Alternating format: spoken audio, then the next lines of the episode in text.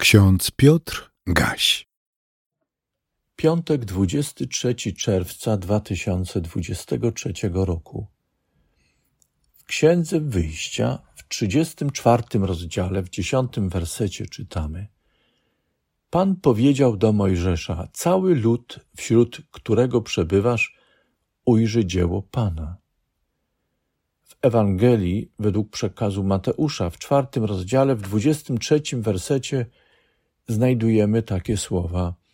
Obchodził Jezus całą Galileę, nauczając w ich synagogach i głosząc Ewangelię o Królestwie i uzdrawiając wszelką chorobę i wszelką niemoc wśród ludu.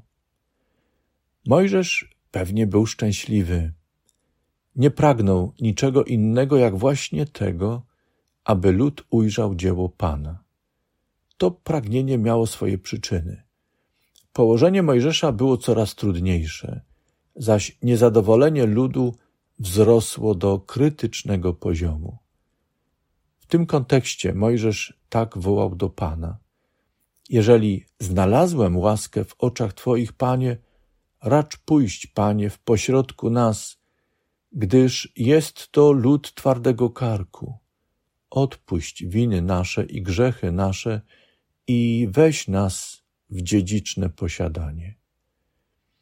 Pamiętamy, że Pan wybrał i posłał Mojżesza, aby realizował dzieło wybawienia potomków Abrahama.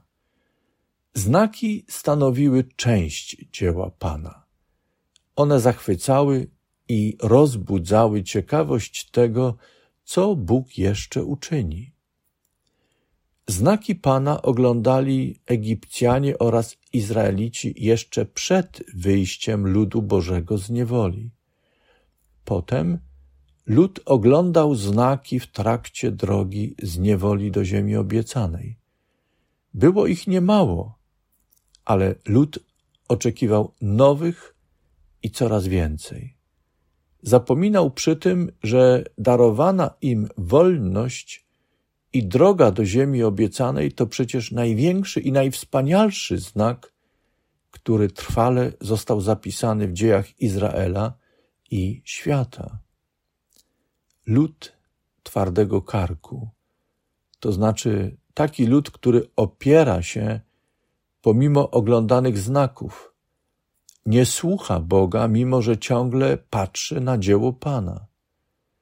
Lud twardego karku, bo obojętnieje na oglądane znaki, stale mu mało i bez końca narzeka. W tej sytuacji Mojżesz bezradny woła do Pana, jeżeli znalazłem łaskę w oczach Twoich, Panie, racz pójść, Panie, w pośrodku nas, gdyż jest to lud twardego karku. Odpuść winy nasze i grzechy nasze, i weź nas w posiadanie wieczne. Pan odpowiedział na wołanie Mojżesza. Odnowił przymierze ze swoim ludem. Historia ludu Bożego Izraela, trwale zapisana w dziejach świata, stała się przesłaniem o dziele Boga, którym jest odpuszczenie grzechów, pojednanie i dar wolności. Ono jest skierowane do wszystkich narodów świata narodów, które też są w drodze.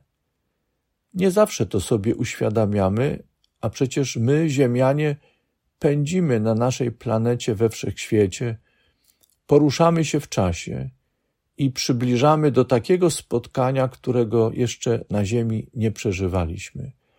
To spotkanie z Bogiem, twarzą w twarz. W ten sposób dopełni się to, czego się domagamy nieraz tu na Ziemi. Staniemy przed Panem. Nie zawsze pamiętamy o tym, że przebywamy w Bożym świecie, niezależnie od tego, czy wierzymy w Boga, czy nie. My przebywamy w Bożym świecie. Jesteśmy gośćmi Boga, a nie On naszym. Wszystko, co mamy i po co sięgamy, niezmiennie pozostaje Jego, a nie nasze. Przecież nic nie przynosimy ze sobą na ten świat i niczego ze sobą nie możemy zabrać. Bóg jest dobry wobec nas ludzi. Nie łamie nam karku. Bóg okazuje cierpliwość narodom twardego karku. Kulminacją Bożego działania jest odpuszczenie grzechów, pojednanie i otwarcie drogi powrotu do początku, czyli do połączenia się z Bogiem w Jego Królestwie. Pan ogłosił ten przekaz kulminacyjny poprzez swojego jednorodzonego Syna, Jezusa Chrystusa. To utrwalił w swoim świadectwie ewangelista Mateusz. Czytamy dzisiaj, obchodził Jezus całą Galileę, nauczając w ich synagogach i głosząc Ewangelię o Królestwie i uzdrawiając wszelką chorobę i wszelką niemoc wśród ludu. Jezus był i jest i będzie, jest stale, niezmiennie ten sam. Bóg objawiony w Trójcy Świętej jedyny jest. Dana nam jest łaska poznawania i przeżywania Bożego dzieła, tego, które dokonało się przed nami, tego, które dokonuje się tu i teraz. I będziemy oglądali dzieło Pana, to, które jeszcze jest przed nami. Hyp Osterhus napisał: Bądź tu obecny, światło naszego życia. Bądź obecny tu wśród nas. Ulecz naszą ślepotę, abyśmy Cię zobaczyli. Obudź nasze zmysły na Twoje przyjście. Okaż swą bliskość, abyśmy Cię odczuli wzbudź swoją siłę i przybądź i uwolnij nas. Amen.